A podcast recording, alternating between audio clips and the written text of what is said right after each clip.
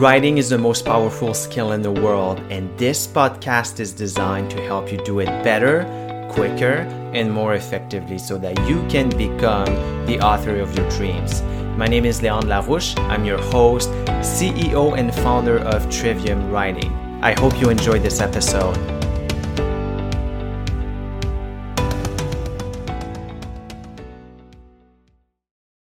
When people will tell you that like it's interesting to notice that xyz is the kind of thing where you don't need to tell me that it's interesting or if, if something is su- suspicious these are things that i should notice myself. Sometimes the author tries to insert himself or herself and like bring their judgment.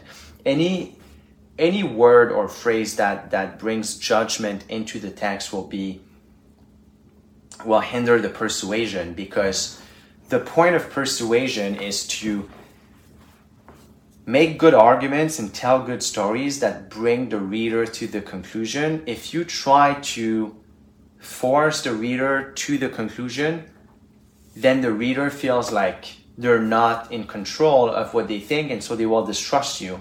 So it's kind of like if you walk into a store and the sales representative actually like tries to help you find the best product without ever like looking like a sales representative then you will trust that person a lot more than if they clearly are trying to like get you to buy one specific product you will not trust them.